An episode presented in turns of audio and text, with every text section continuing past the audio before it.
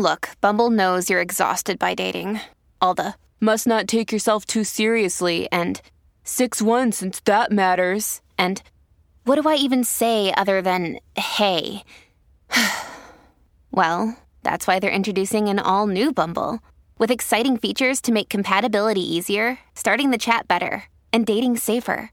They've changed, so you don't have to. Download the new Bumble now. This episode is supported by F X's Clipped, the scandalous story of the twenty fourteen Clippers owner's racist remarks captured on tape and heard around the world. The series charts the tape's impact on a dysfunctional basketball organization striving to win against their reputation as the most cursed team in the league. Starring Lawrence Fishburne, Jackie Weaver, Cleopatra Coleman, and Ed O'Neill. F X's Clipped, streaming June fourth, only on Hulu. The following podcast contains explicit language.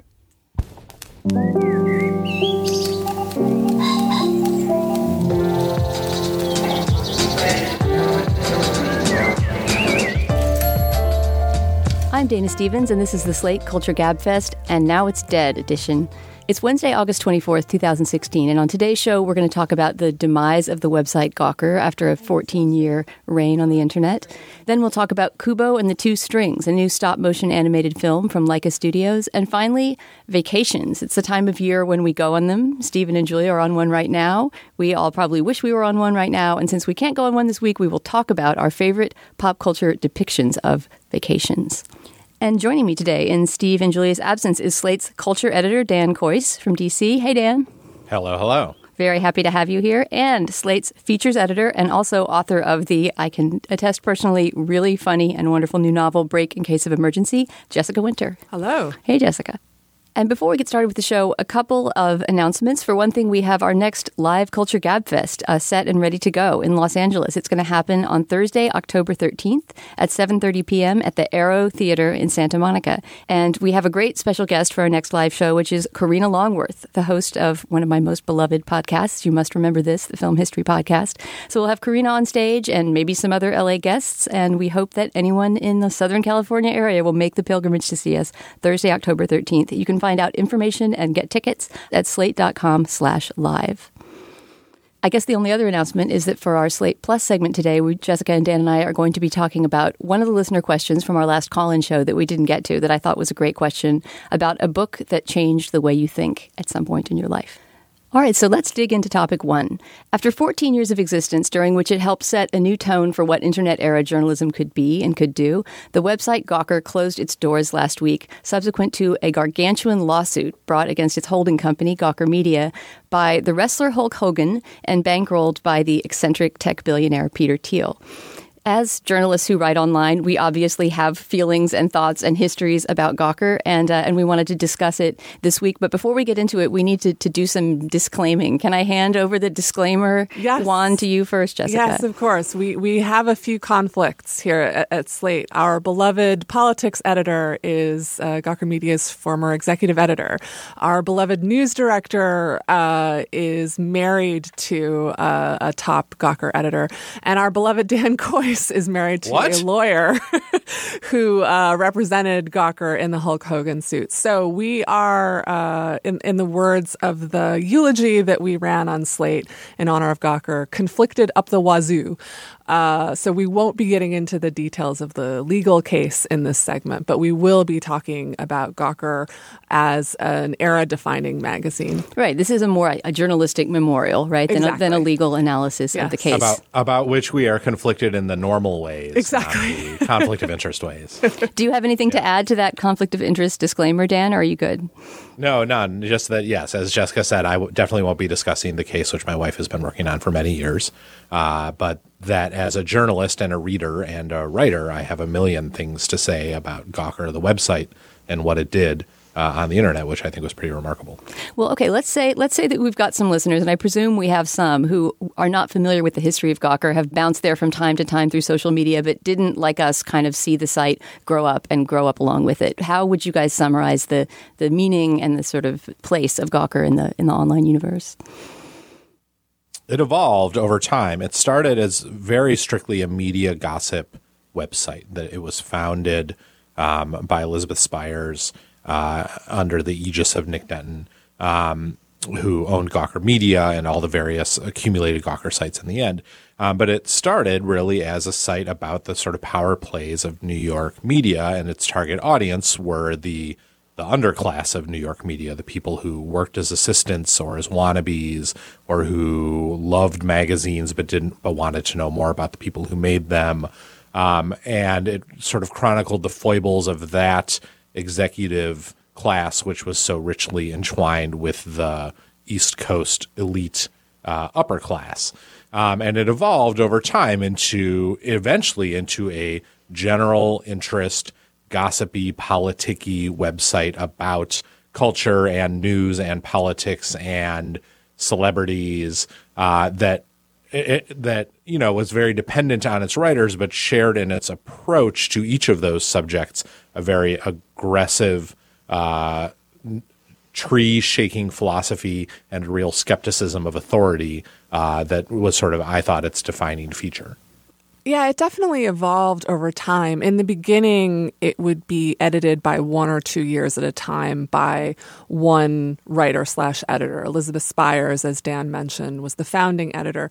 The second writer-editor was Choire Sicha, who I think kind of single-handedly defined a new way of writing for the web. I, I think if you can point to any one singularly defining and influential writer on the web of the last fifteen years, it would be Choire. And then he was followed by Jessica Cohen.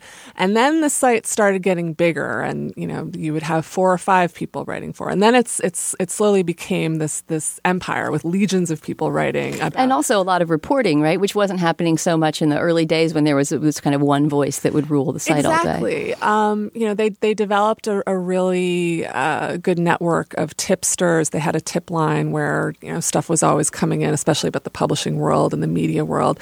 And by the turn of the twenty tens, I would say, it had become a real investigative operation to be reckoned with. I mean, some of their coups of the last few years have been uh, the tape of the mayor of Toronto smoking crack, or Adrian Chen, who's now of The New Yorker. He uh, uncovered the identity of the man known as Violent Acres, who was one of the most destructive and dis- disgusting trolls on the entire internet. Adrian tracked him down and exposed him. That was, we had Adrian on the show afterwards, and that was an incredible piece. Uh, just a few months ago, Ashley Feinberg did this fantastic investigation of Donald Trump's sixty thousand dollars hair. I mean, they... You know, which was about sixty thousand words on the sixty thousand dollars hair, but it, every word was, was inc- worth it. Incredibly convincing as a piece of investigative journalism. I especially love the slow-mo gifs of his hair lifting as one in the breeze.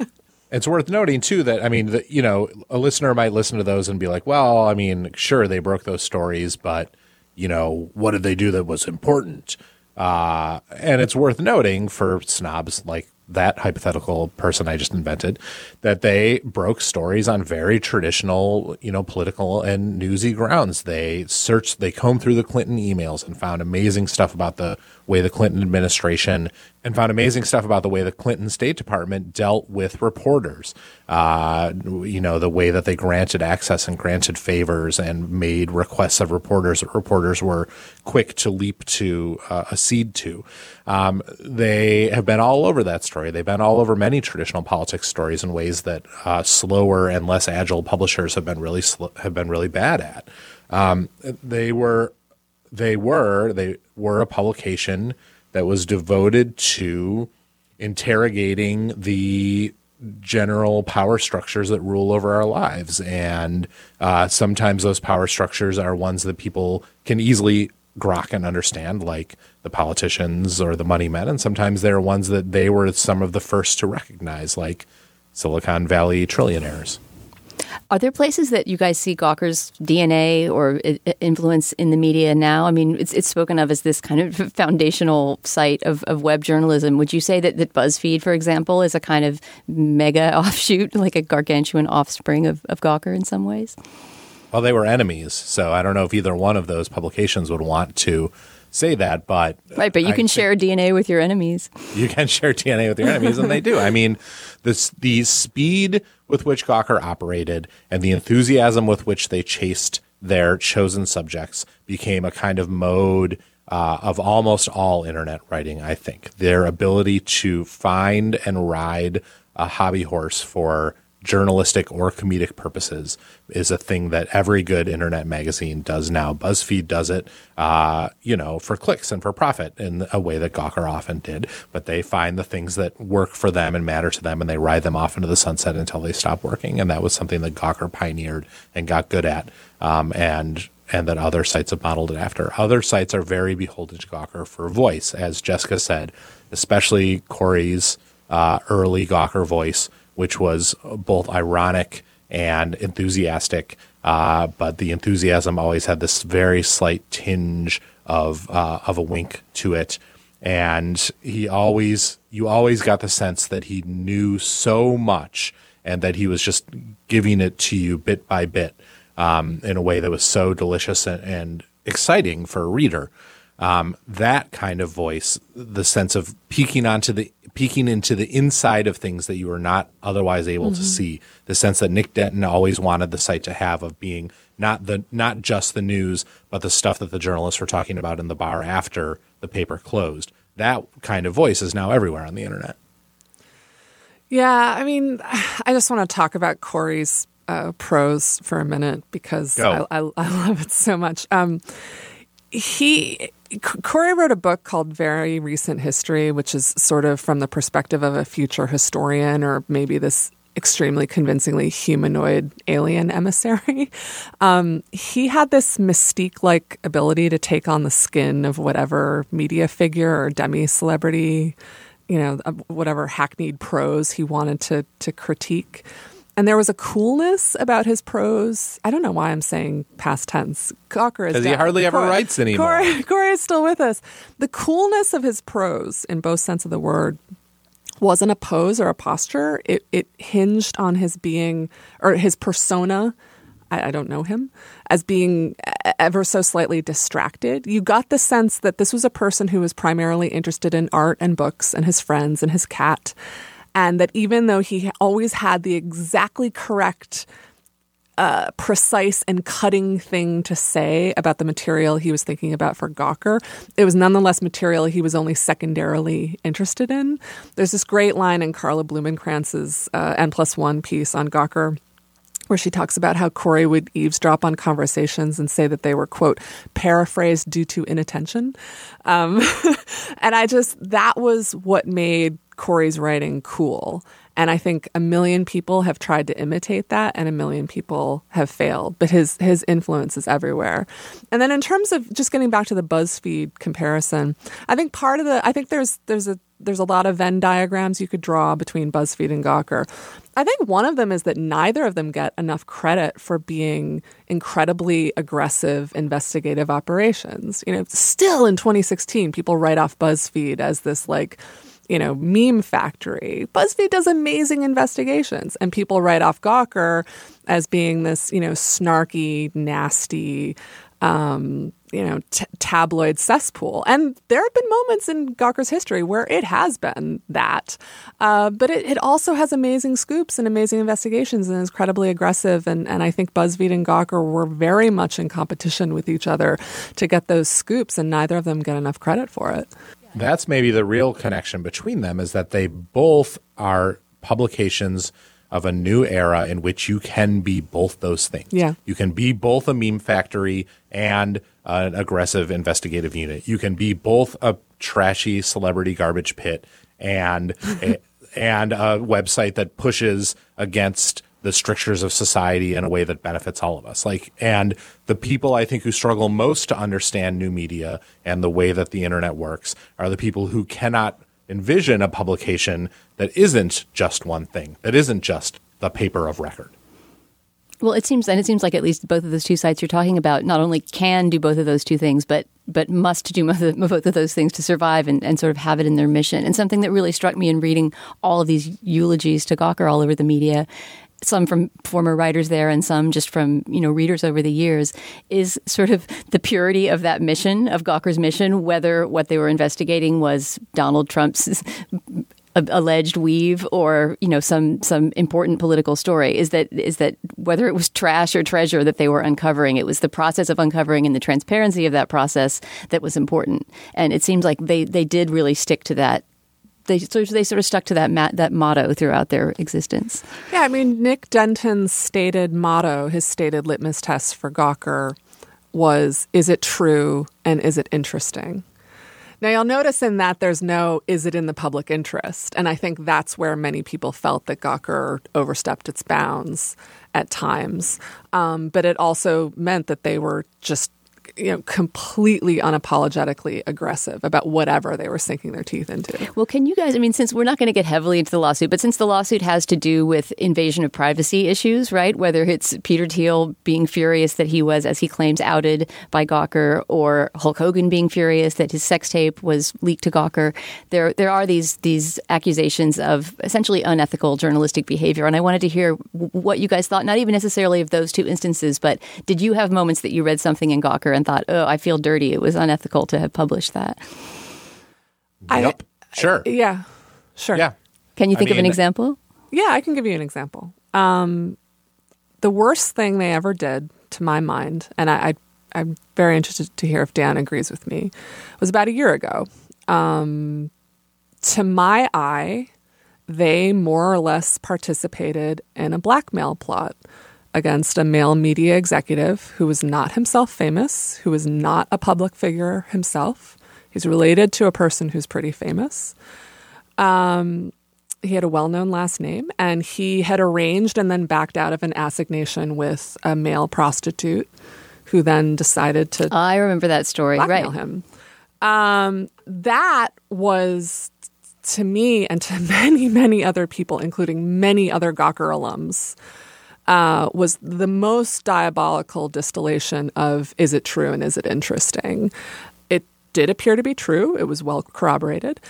It was definitely interesting in a, in a queasy kind of way. I mean, I'm like wriggling around in my chair just thinking about it. Like, I'm so uncomfortable thinking about it. Um, you know, I certainly read the post. I remember it, but it was not newsworthy and it was destructive for no reason. Right. And the argument could have been made that not only were they covering a blackmail scheme, they were participating they in were one. participating in it. Um, and that's not, you know, I I get really tired of people qualifying and framing and adding all these caveats to their eulogies to Gawker, like, oh, they did some bad things. Like, I'm I'm sick of that. Like, Gawker should still be with us. Gawker was important. I loved Gawker. I read it every single day.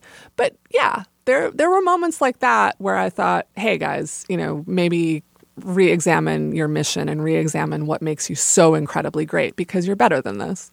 Well, and I would take a step further and suggest that, to my mind, posts like that post and the many other missteps and gross things that Gawker did were part and parcel of what made them important in I agree. the media world. You know, the media world right now, it seems like it is being sort of systematically scrubbed of gadflies and jerks and uh, and useful nuisances. And fewer and fewer organizations are willing to display a kind of open distrust and contempt of the ruling structures in our society.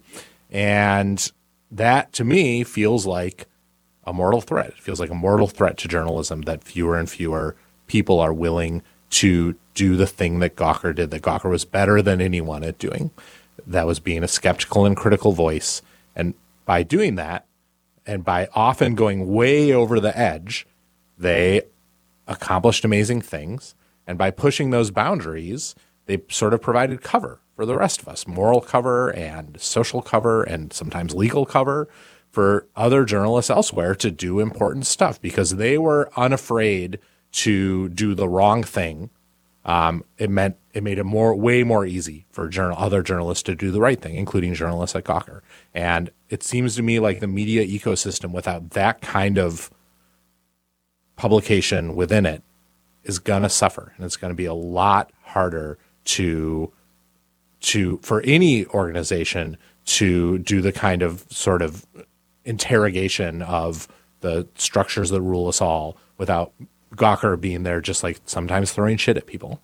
I agree. People point at Gawker being so unafraid as being somehow proof of its demise or something. And that is completely the wrong takeaway from this. The fact that Gawker was so unafraid was exactly why it was so important that it survived, right, and why it was so important to so many of us in journalism. Especially, Jessica, because of the, the fact that the way Gawker shut down and the, the fact that it was able to be essentially driven out of business by an angry multi-billionaire, it seems like it will have a very chilling effect on journalism going forward. Look, this is, I mean, when Gawker shut down, the thing that I tweeted remains true, I think, and I really believe it, which is that every publication should be really afraid of the exact same thing happening to them, regardless of whether you think your publication is better than Gawker or more moral than Gawker, or would never do the kinds of things that Gawker did. Uh, you know, this has proven that, as with almost all systems in America, with the application of billions of dollars, uh, the freedom of the press maybe doesn't actually apply as much as you thought it did. And y- your publication, too, can be shut down instantly if that's what someone decides. I know that this is be- will become a subtext in how I do my job every day. I might it yeah. might not be in the front of my mind. I might not be actively thinking about it all the time, but it's going to underwrite everything I publish, ev- every story I consider for for publication, and that's that's really scary. All right. Well, that's that's depressing. So thank you, Peter Thiel, for making the jobs of journalists like Jessica all the more uncertain and ambivalent and Thanks, frightening. Pete. Appreciate it. Well, if you have thoughts, memories, rants that you want to make against or for Gawker or Peter Thiel, please post them to our Facebook page, facebook.com slash culturefest. And you can also go on Slate and read a roundup of some Slate staffers' picks of the best posts ever made on Gawker during its fourteen-year existence. We'll li- put a link to that on our show page as well. Hey, it's Kaylee Cuoco for Priceline. Ready to go to your happy place for a happy price? Well, why didn't you say so? Just download the Priceline app right now and save up to sixty percent on hotels. So whether it's Cousin Kevin's Kazoo Concert in Kansas City, go Kevin, or Becky's Bachelorette Bash in Bermuda, you never have to miss a trip ever again. So download the Priceline app today. Your savings are waiting. Go to your happy place for a happy price. Go to your happy price, Priceline.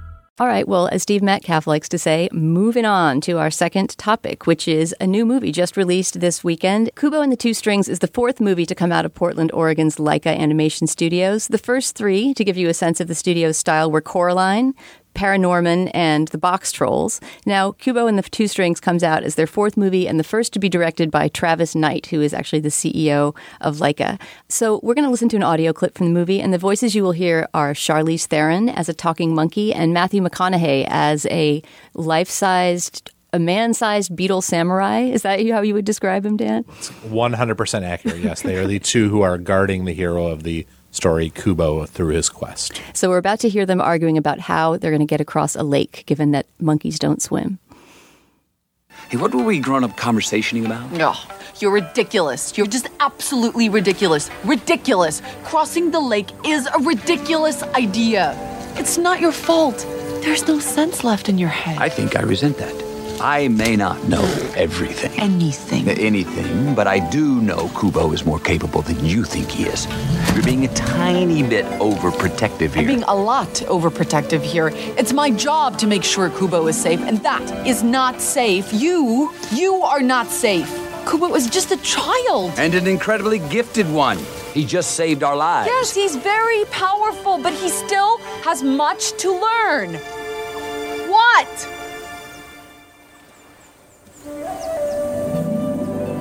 Well, fast learner.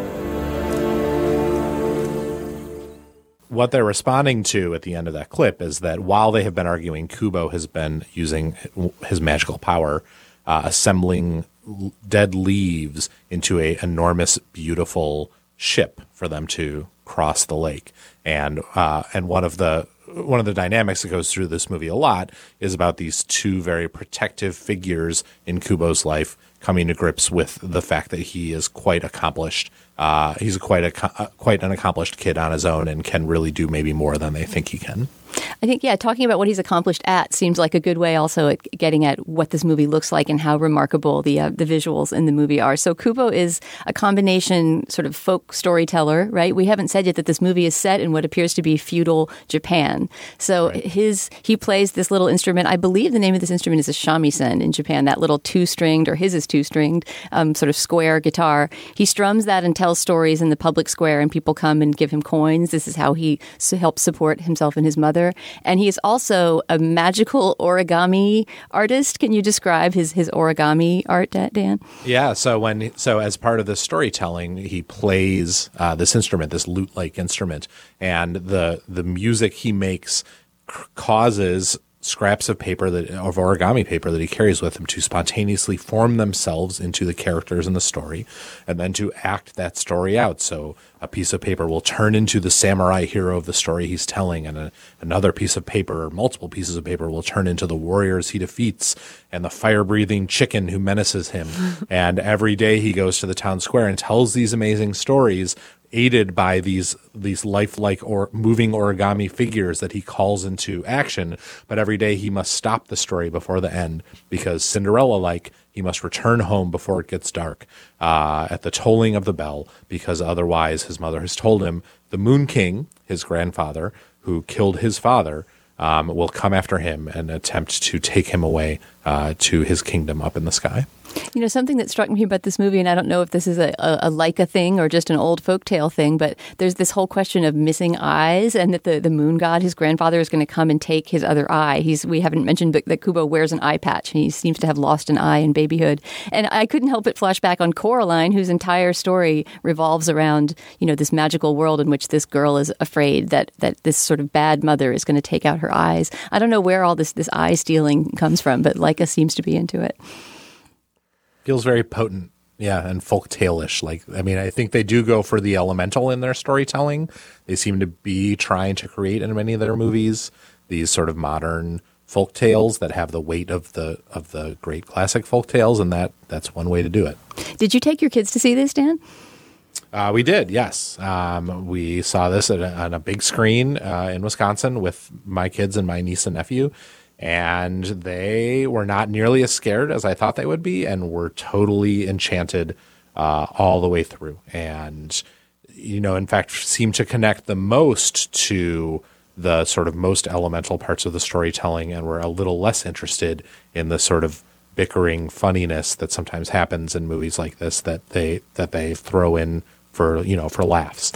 What they really loved were the action sequences and the the real quest, the mythological quest at the heart of this story. They really connected to that. I'm so glad you mentioned that, because I felt that that was a tension too in the movie. Of uh, th- there's one part in particular where the the beetle monster says that he was once a samurai, or maybe a really bad hoarder. Like, there's these off-key moments, right, uh, where they seem to be going for this kind of glib, jokey, uh, contemporary kids movie, when really what the movie wants to be is something timeless and elemental, and, and more serious and grave, and more of a throwback. And right. The word you're looking for is Shrekky. It becomes Shrekky, Shrekky. In moments. Yeah. But it, but only occasionally, and those are the worst moments in the movie. And the moments when it steers away from that are the ones when it's the most powerful, I think. Yeah, and as the movie progresses, I feel like that falls away. And the yeah. last half hour or so of the movie, it, it becomes what it wants to be, and it's very potent and satisfying. Yeah, the ending, I mean, without giving anything away, I can say the ending is just, it's stunning and it's surprising. It does something that a lot of children's movies don't do, in the way that it deals with loss and, and sadness and grief. Um, and I think, Dan, you agree with me, the end at the end was qu- quite incredible. Yeah, on two fronts, in the way it deals with grief, and also in the way it deals with a bad guy. Like, it treats the bad mm-hmm. guy in a way totally different than I think any kids movie I've ever seen. And I found that totally fascinating and uh, and remarkable. Yeah, I think th- the end of the movie, without giving away what happens or, or any of the plot, the, the ending of the movie was fascinating to me. For one thing, the final tableau made me cry, and I mean sob. Like, I made mm-hmm. a scene in the in the theater. And, and this is a side conversation. My my daughter's one and a half and you have older kids. And I, I really want to know when I can go to the movies again without completely losing my shit when like stuff happens to kids that's sad. Uh, maybe. Well, my kids are eight and eleven and it hasn't happened yet. Okay, that's that's that's reassuring. Um, but also the the film's treatment of memory is is so multifaceted because it wants to make this testament to the power of memory and how if you hold people deep in your heart, then they can never be taken away from you. And I, I think the, the working tagline for the movie is memories are the most perfect kind of magic there is. But at the same time, the outcome of the movie depends in part on the fraudulence of memories. Like the, the movie is saying that memory is powerful, but memory can also be a lie. And without giving anything away, like the last movement of the movie is this like community-wide act of gaslighting where someone oh, is implanted well, with false memories. And or I you just, could refer to it as a community-wide moment of storytelling. That too. That's right. Um, yeah, it's, I mean, that's what I'm saying. It's just, there's just so many different layers to it. And I, I had a hard time unpacking them all while I was also like blowing my nose and trying to pull myself together to walk out of the, har- into the harsh light of Union Square.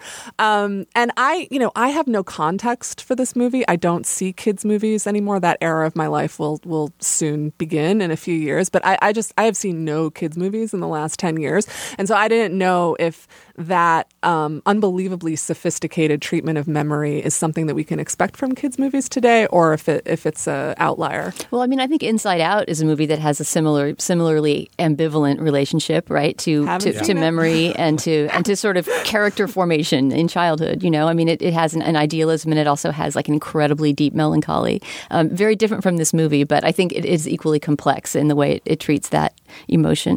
Um, I don't think I loved this Kubo and the Two Strings though as much as. as you guys did. For example, when I compare it to Inside Out, you know, I, I was incomparably more moved and and carried with the movie with me much, much more with Inside Out than I did with this film. And I think to some extent that's been true of all the Laika films I've seen, though I haven't seen all four of them. They're always just stunning on a visual level. I will never stop being charmed by stop motion animation. This stop motion animation is aided by computers, so it's not as endearingly wonky as sort of um, The Fantastic Mister Fox or one of those movies that really is just dolls being moved by humans. Human hands, but um, but it is really luscious to look at. But I didn't cry. I didn't. I I I understood the emotions I was supposed to be feeling, and I guess sort of felt them at, at a at a movie level. But this movie never ripped my heart out of my body.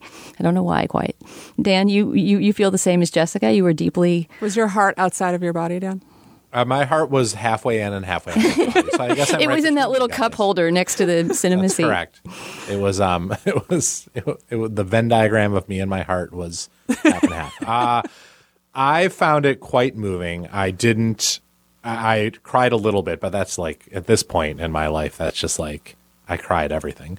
Uh, so that's not like a useful gauge of whether it actually ripped my heart out. I found it beautiful. Mostly what touched me about this movie, even more than the message about memory, even more than the losses that the character suffers, was the beauty of it, which is what I really connected to. Um, and it became so beautiful by its end that that had a really potent effect on me. Like it, it had, I had an emotional response just to the way that this movie looked that was sort of separate from the quest narrative at its core and the questions about memory that are raised. And, you know, as with any kids movie, a great deal of my response to it, at least as with any kids movie, when you are a parent seeing it with your kids, a great deal of my response to it had to do with the way that my kids responded to it afterwards, which was quite thoughtful. And I think this was universally true of all the kids in the theater that we saw it with. They did not walk out of that movie like, you know, again, to raise the specter of Shrek, they did not walk out of that movie like dancing to I'm a Believer. Like they walked out of that movie sort of chewing over what they had just seen and talking about some of the beautiful things they had seen and thinking about the questions at the heart of it. Uh, and that touched me too, like seeing the way that they sort of wrestled with these things in the same way that the movie was, I found really quite moving. Did your daughter see the movie, Dana? I couldn't get her to go with me. I've written about this on Slate before, but she's it's it's really hard to drag her into a theater. There has to be some big selling point, like if Meryl Streep was in the movie, she would go to anything with Meryl Streep in it. If it's a movie that I've already seen and I know she'll love, if I can say to her, one hundred percent you will love this movie. But for me to just say, I'm seeing this new movie called Kubo and the Two Strings, it was she she she chose a different afternoon activity. But I would sit down and watch it with her, and I'd be very curious how she responds to, Dan, as you say, this this tone that is a, is a little little bit more grave and more quiet than the ending to most kids' movies. Yeah.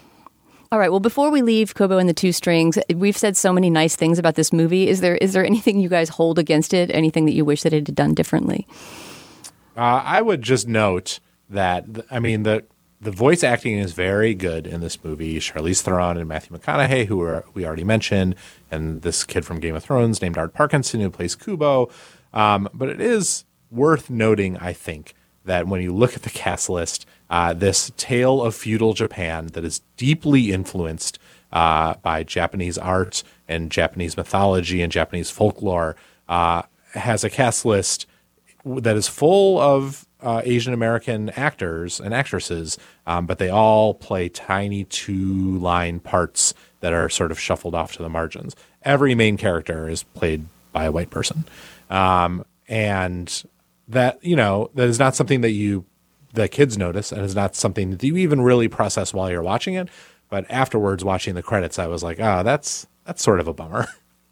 And even the beautiful song that plays over the final credits, uh, it's just exquisite. It's a Regina Spektor cover of While My Guitar Gently Weeps, um, done in a style that's influenced by Japanese folk music. I mean, even right. that. They couldn't find a Japanese artist or a Japanese song to play, uh, t- you know, to play you out of the theater. Um, I, I thought that was a little gross too, Dan. I, I agree with you that uh, they could have done better on that count, especially because, you know, kids. I never really understand why they get these big Hollywood stars to do voice acting on these films. The, the kids don't care. It's not what the you know what's getting kids into the theater. But in, in this case, in in particular, it seemed pretty egregious. Yeah, I mean, it's interesting. The movie is just so, as you noted, Dana. It's directed by Travis Knight, who runs Laika, um, and who is um, maybe or maybe not notably the son of Phil Knight, the head of Nike. Um, and, uh, you know, he, in articles about this movie, he's talked about how he went with his dad on a business trip to Japan when he was eight, and he got so inspired by Japanese culture, and he's always wanted to tell a Japanese story. And that is great. And it is totally fine to be amazed and influenced by other cultures, but it wouldn't, it does not hurt necessarily to bring in some Japanese people to help you tell that story in a way that, that it seems like I did not really do with this. It's, you know, there are no Japanese names in, among the screenwriters really, or the main cast. Plenty of plenty of uh, of animators of color and other technicians of color worked on this movie, but the big names associated with this uh, are all white, and that's a bummer. All right. Well, taking that into into account, would you still recommend Kubo and the Two Strings to our listeners? Yes, definitely. For sure. I think I would too. So everybody go out and see it if you want to, and write us at facebook.com slash culturefest and tell us what you thought. All right. So for our third topic today, we tossed around all kinds of big meaty ideas of shows to see and big topics to discuss. And then we sort of decided, you know what? It's summer. It's late August. And all we're all thinking about is lying in a hammock and jumping into a lake. And so Dan was the one who proposed that we have a surprise segment where we each bring in, without telling the others in advance, our favorite pop culture vacation, pop cultural representation of a vacation, and uh, and go around and talk about them and talk about what makes a vacation movie, book, miniseries, or or other cereal box, I don't know, other cultural manifestation, something great. The Olympic cereal boxes, right? That's sort of a summertime thing. Um, okay, so Dan, since you had the idea for the topic, let's start with you. What's your favorite pop culture vacation? Oh my God, I went through so many great ones, which I'm now going to drop now in hopes that I'll, just in passing, spoil your guys' choices. Uh, there's the Go-Go's Vacation, um, which is all about trying to get away from your thoughts of a crush, a summer crush, being totally unable to. Um, and being Belinda Carlisle water skiing, which is an being, indelible being, video image. And being all of them water skiing in tandem. Uh, against against a fake, one of those bad pr- back projection backdrops. Uh, it's the most beautiful music video of all time.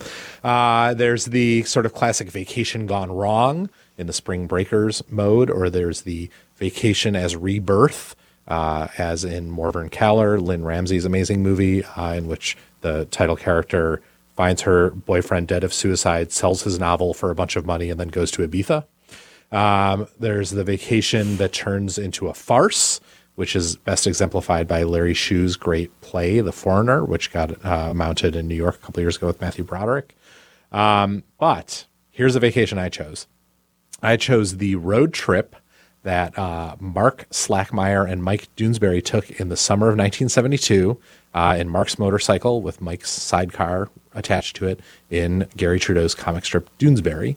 Um, this is a trip that uh, spanned basically the whole summer in the life of the strip. Um, it's a multi-week epic journey that these two characters went on. The book that it eventually got collected into, um, which was one of the first very successful Doonesbury books, was called Call Me When You Find America. Um, and I love this vacation uh, because it is both uh, a parody of a very particular kind of of era-specific American vacation, the Easy Rider type Finding America journey. Um, and it is also a, a sentimental embrace of the benefits of that kind of trip. Um, Mark and Mike, and sometimes accompanied by Zonker, they hit all the marks of a, a trip that a bunch of hippies would take uh, across America in the early seventies. But each each mark they hit has like a little twist.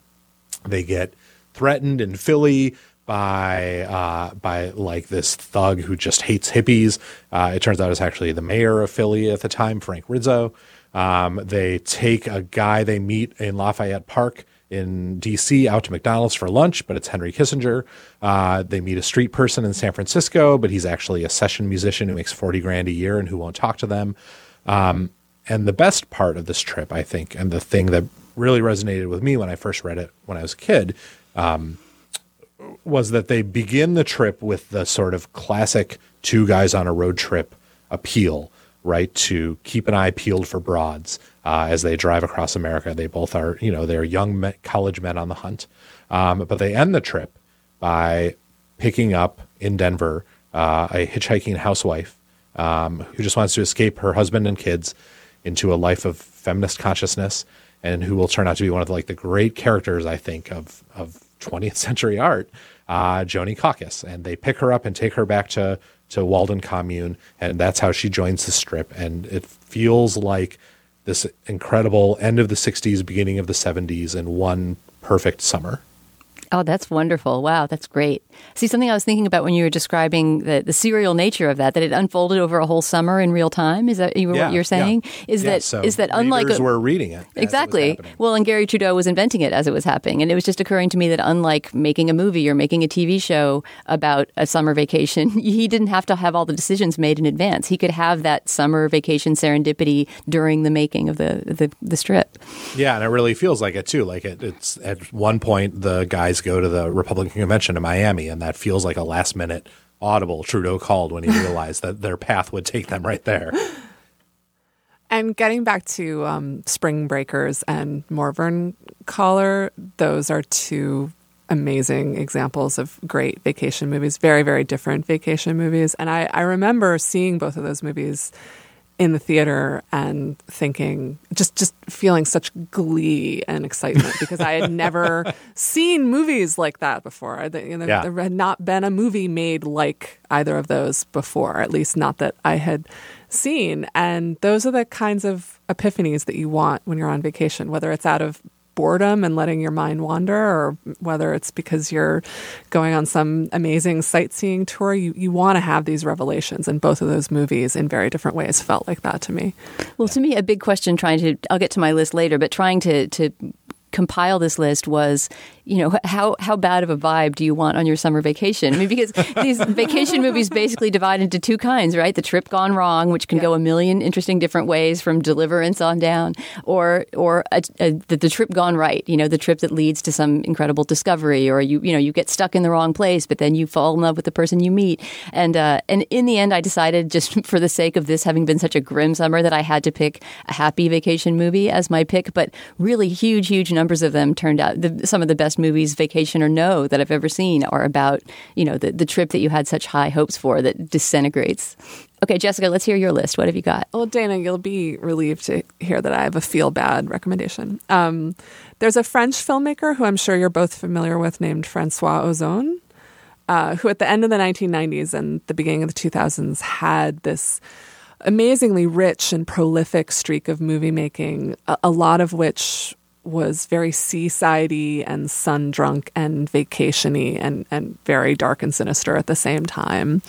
And it his movies captured a feeling of time that starts out feeling lazy and relaxed and underscheduled and, and quickly turns um, strange and, and even violent. Um, he made this fantastic short called A Summer Dress that captured this feeling. Um, he also made this extraordinary novella-length film. It's not quite a short, not quite a feature, called See the Sea. And I don't know if you've ever seen it. Um, I never have. It is one of the most devastating seaside vacations you I wonder if ever... that pun works in French. Is the is the title in French, See the Sea? Regarde la mer. I guess it just seems, it's, it's, it's, do you miss out on the whole pun? The film I really want to highlight is one he made in two thousand three with Charlotte Rampling. It's called Swimming Pool. Have you ever seen that? Oh, yeah. Yes. Rampling plays, memorably plays, as she always does, uh, an English mystery author with writer's block who goes for some R and R at a country house in, I believe, the Côte d'Azur, um, and comes into passive-aggressive conflict with the young, hot, sexually adventurous woman played by the wonderful French actress uh, Ludivine Sagnier, who may or may not be the daughter of the owner of the house. Um, the movie explores Rampling's, or the Rampling character's, insecurities about her writer's block and her age. The relationship between the two women goes from tension to competition to a kind of twisted allegiance. There are metafictional strands to it. There are feminist strands. It's a really fascinating and haunting mix of of, of modes, of tones. And it's ostensibly a movie about going to your summer house or going to your friend's summer house. Um I, I, lo- I love Ozon in general. Um, he has very strong kind of, you feel the influence of like Fassbinder and Antonioni in his movies. Those kinds of vacation gone awry Antonioni movies that were so great of the sixties and seventies.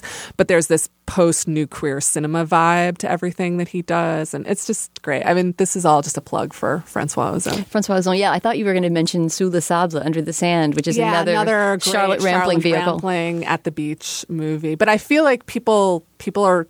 People know about that one. I feel like Swimming Pool maybe got a little bit overlooked. I might be wrong about that. Yeah, and they both have that similar mood, as you say, of everything being languid and sunbaked and and, and ominous. And they just, they look fantastic in addition to everything else. And very, very minimalist dialogue, right? I mean, many, many scenes that go by where, where no one says a word and everything is implied. There's a scene in Swimming Pool, I hope I'm getting this right because it's been a long time since I saw it, where Charlotte Rampling is just raiding the refrigerator and she's doing that thing that I know I've done when I'm in someone else's house where, like, you want to take the food, but you don't want to, like, seem noticeable that you took the food. So she's, like, slicing, like, tiny little slices off the cheese and, like, trying to figure out how much she can get away with taking out of the fridge. And, like, there are no words, but it you learn something about her. You learn something about the dynamic of where she is in her life. And, uh, yeah, he, he does amazing things with silence, for sure.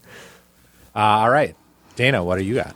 All right. So as mentioned, I kind of did this division in my list and started, because they're fun to talk about, doing a separate list of the, you know, the vacation that you don't want. And then my final my final pick will be a vacation that you actually would love and enjoy. So the vacation turned bad movies, but that are great movies. If you want to go down Jessica Winter Lane and see see something really grim, don't don't look now. The Nicholas Roeg movie about Julie Christie and Donald sure. Sutherland hanging out in Venice with some crazy I don't know, hooded dwarves. Oh my God, I love that movie. It's such so a great much. movie. I mean, it's one of the great movies of all time, and it so happens to be about a vacation. So Don't Look Now headed that list. And then similar movies in that mode of, you know, sort of a vacation that never ends or that turns into something kind of infinitely sinister are Walkabout, and also a Nicholas Roeg movie, in fact, which is about a young Australian Aborigine going on walkabout and coming into contact with these two lost white kids from, from the city, and uh, and the kind of adventure that they go on together, which also gets very dark and strange. Um, Picnic at Hanging Rock, another Australian movie about a day that turns into a lifetime of vacation. Um, and of Just course, what we all dream of. Exactly. And then uh, to me, the head of this list is Deliverance, right? I mean, if there's one trip Ooh, that you don't want Dana. your summer vacation to turn into, Man. it's John Voight's experience in I Deliverance. I thought I was going dark. But those are off the list. Those are all on the no oh, yeah, side. Those aren't her actual pictures. Oh, okay. She would never do that.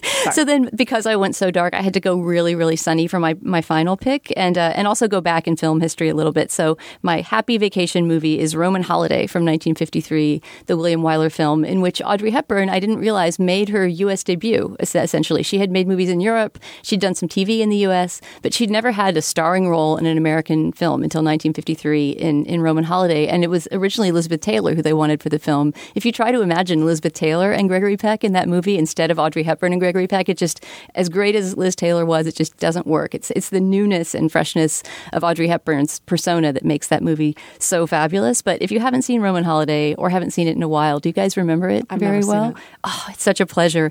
So the story of Roman Holiday is that she... Audrey Hepburn is a princess of an unnamed country who goes undercover, essentially. She's in Rome. She's on this diplomatic tour, and she's so tired of sh- shaking hands and being proper. And she just sort of goes out in disguise on her own and, and runs away. And uh, through a bunch of various machinations, she winds up chastely sleeping at the apartment of Gregory Peck, who's an American reporter in Rome and who's trying to cover the princess, not realizing that the undercover princess is there sleeping off a hangover in his apartment. And then it just sort of follows them on location through Rome, riding around on a Vespa and, you know, investigating the fountains and having this fabulous day together while their identities are slowly being revealed to one another. It also contains one of the great movie makeovers of all time, the moment that Audrey Hepburn goes in an attempt to disguise herself, right, because she's the princess undercover, and chops off all of her long hair in a, in a Roman beauty salon, and, you know, just comes out looking like Audrey Hepburn with a pixie, which is the greatest thing you could imagine. So, um, so along with a few other happy holiday movies like Y tu mamá también, and uh, The Day Trippers, Greg, M- Greg Montola's debut film, I would put Roman Holiday on top of my Gotta See It on Vacation list. Uh, that is a great pick. I love that pick. You know, one more that I just thought of, too. I can't can't stop throwing more in. And this is also something somewhere in between the trip that goes bad and the trip that has exciting discoveries is Old Joy. Do you guys know that movie? Oh, Kelly Reichardt's first yeah. movie. So let's. Wh- wh- movie. Why why do you why do you moan in happiness at the mention of Old Joy, Jessica? Because that movie is so, it's just a feeling. Not a whole lot happens in it. I remember about halfway through it feeling kind of frustrated, like, where is this going? What are we doing? Why are we here?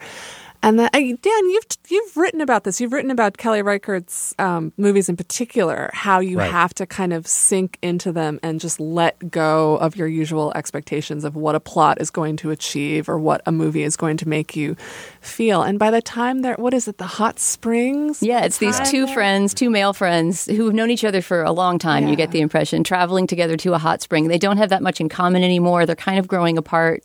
They have lots of awkward conversation in the car.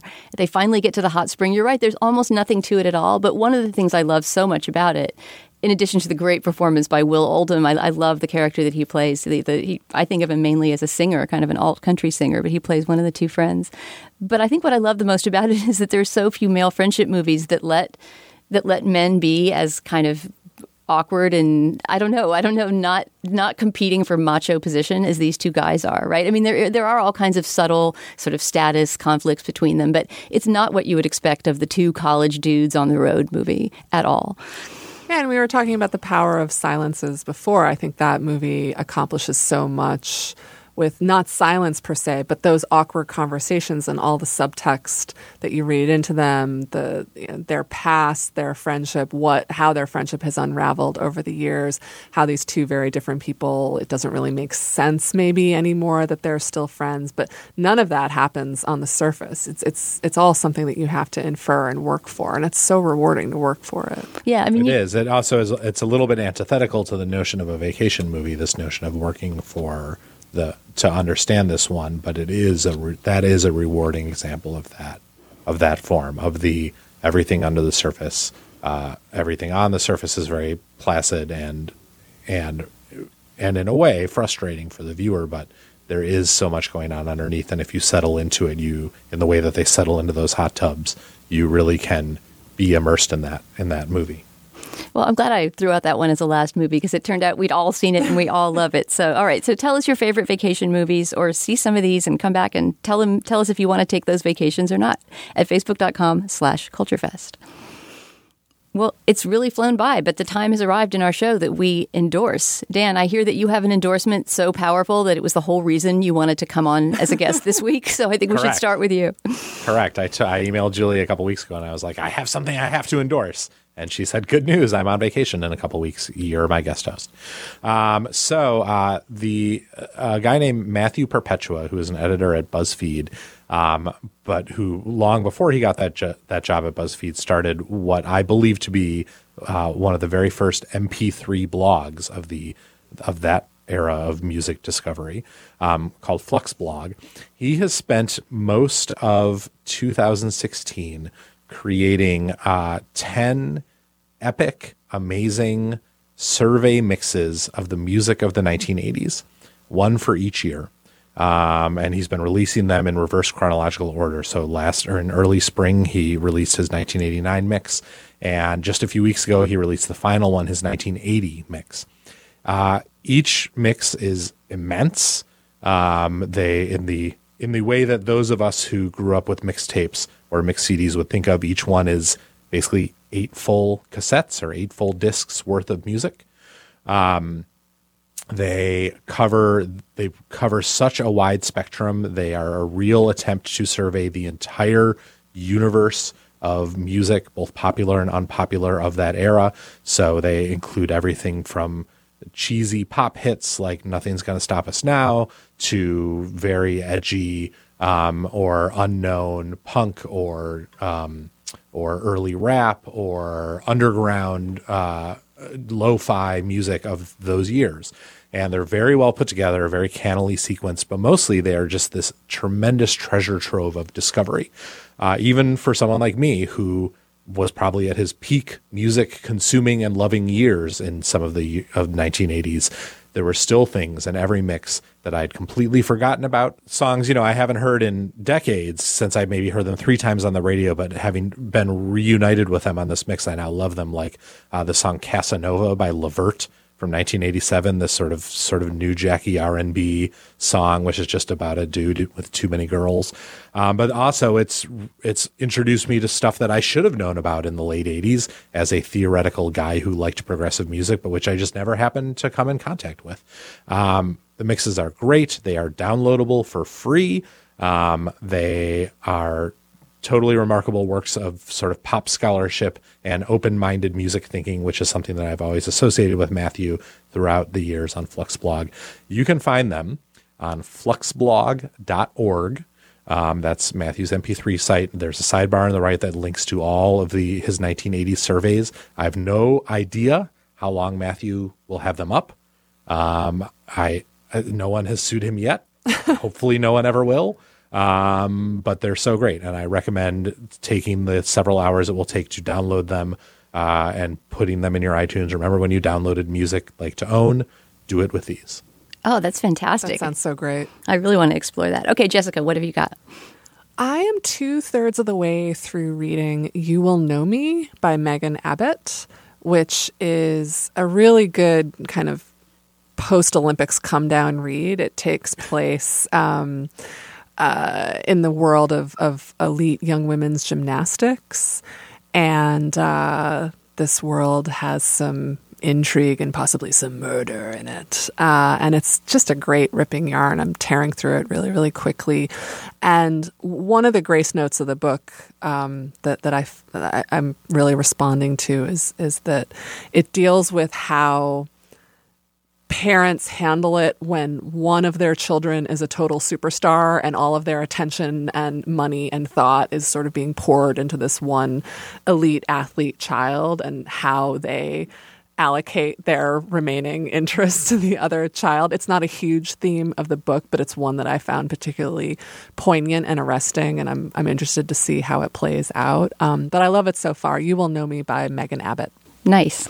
Well, now, I'm especially since one of you endorsed an incredibly long set of playlists that sounds like it would take days to listen to the entire thing, and the other one endorsed an entire novel, I'm glad that I have something very sh- quick and light and short for my endorsement this week. It fits in nicely.